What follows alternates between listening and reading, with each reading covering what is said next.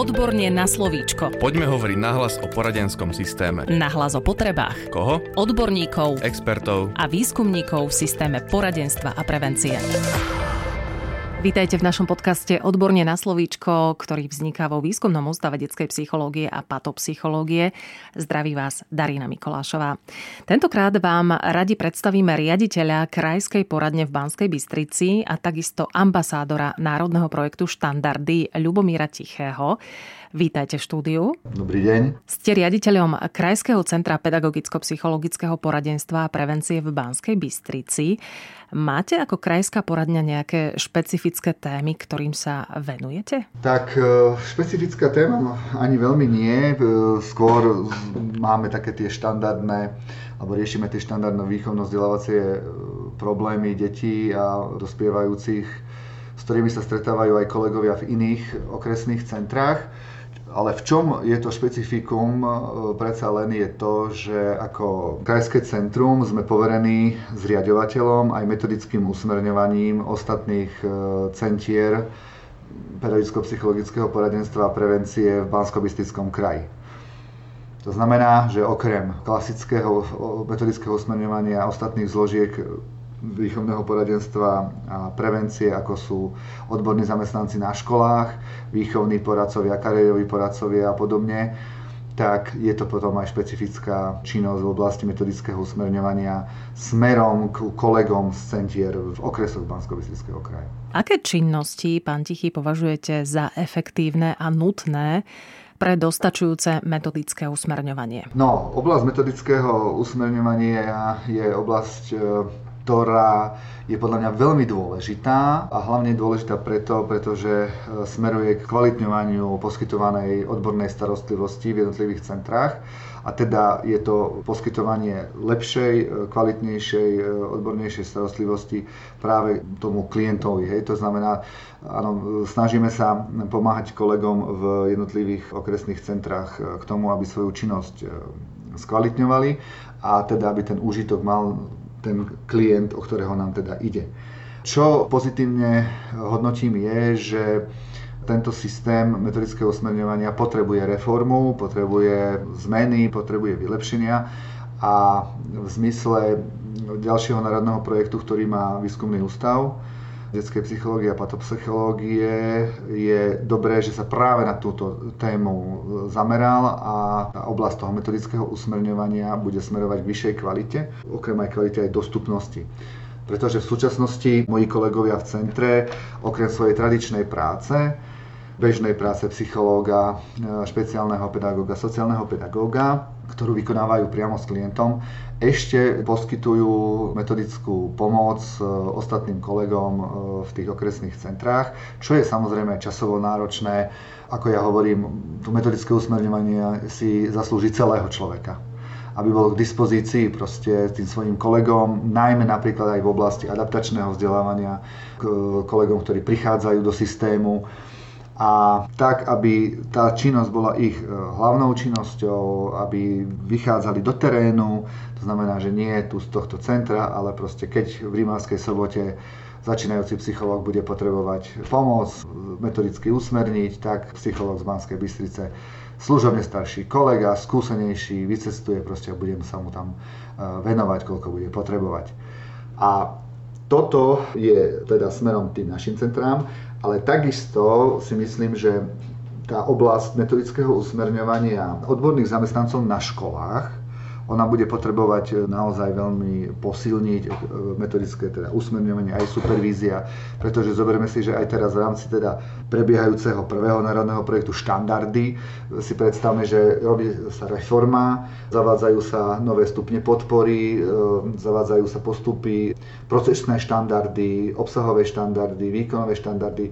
To sú všetko nové veci, ktoré tu ešte neboli a tí kolegovia, ktorí sú v tých školách, proste potrebujú cítiť, že sa budú mať o koho oprieť, že bude ich mať kto usmerniť a aby to celé malo zmysel a aby naozaj tá reforma priniesla pre toho koncového prijímateľa, čo je to dieťa, jeho rodič, pedagogický zamestnanec.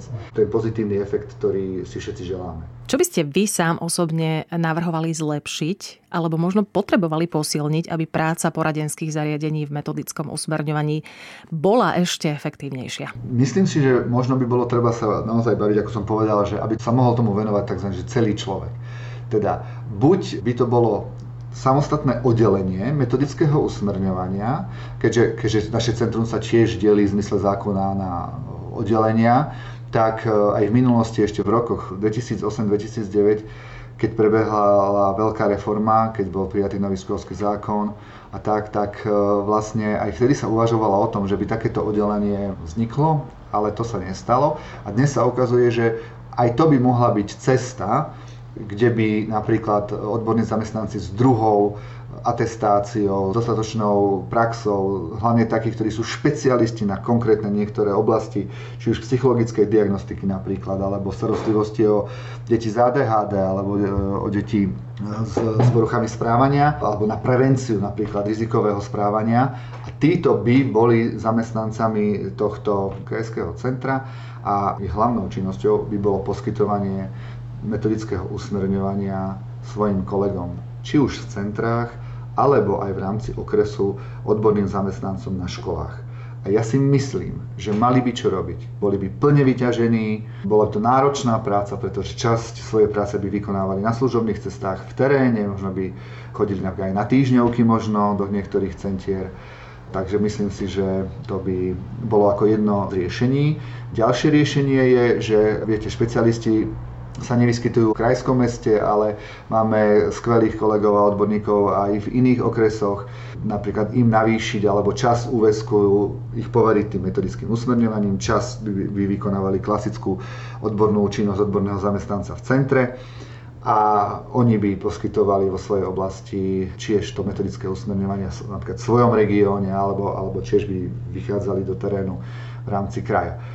Takže vyčleniť tých ľudí a vytvoriť im na to časový priestor a zabezpečiť podmienky na výkon tejto činnosti, takisto aj také tie materiálno-technické podmienky preto, aby túto prácu mohli vykonávať, aby mali dostupné rôzne metódy, inovatívne metódy, aby proste mohli chodiť sa tiež vzdelávať, aby aj oni odborne neustále rástli, hej, proste aj tí, ktorí budú usmerňovať tých svojich kolegov.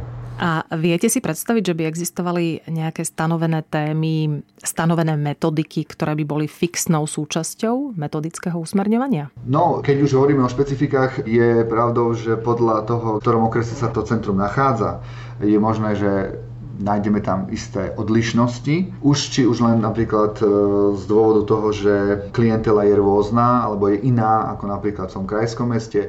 Ak sú to napríklad okresy Južného Slovenska, si zoberme Banskobystrického kraja, alebo okres Revúca, tak vieme, že tam je napríklad veľa detí zo sociálne znevýhodneného prostredia. To je tá špecifická oblasť, potrebujú iný prístup, iné používanie metodík a to si viem napríklad predstaviť, že tie poradne by dostávali práve takú silnú podporu práve v tejto oblasti. V úvode som hovorila, že ste takisto ambasádorom Národného projektu Štandardy.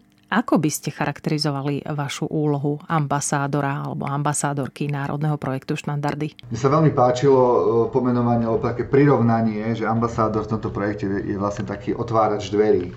Napríklad na samospráve, hej, to znamená v inštitúciách, ako je napríklad Banskobystrický samosprávny kraj, dvere u zriaďovateľa, to znamená kolegom vytvoriť tú cestu, aby komunikovali jednak s autoritami typu ako je zriaďovateľ alebo kľúčovými osobami v školstve, či už na lokálnej úrovni, ako je mestský úrad, čo sa týka materských škôl a základných škôl, alebo čo sa týka samosprávneho kraja pre oblasť stredného školstva a takisto na okresnom úrade teda zriaďovateľ v rámci teda špeciálneho školstva a centier poradenstva a prevencie.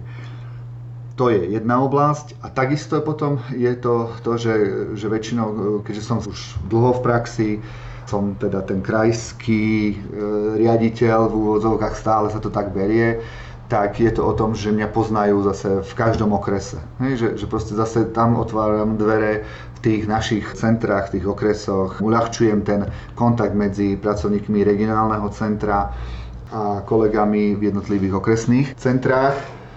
To je taká jedna veľká, by som povedal, oblasť pôsobenia toho ambasádora. Plus, čo ešte považujem za výhodu, že mám osobné kontakty s kľúčovými autoritami v kraji.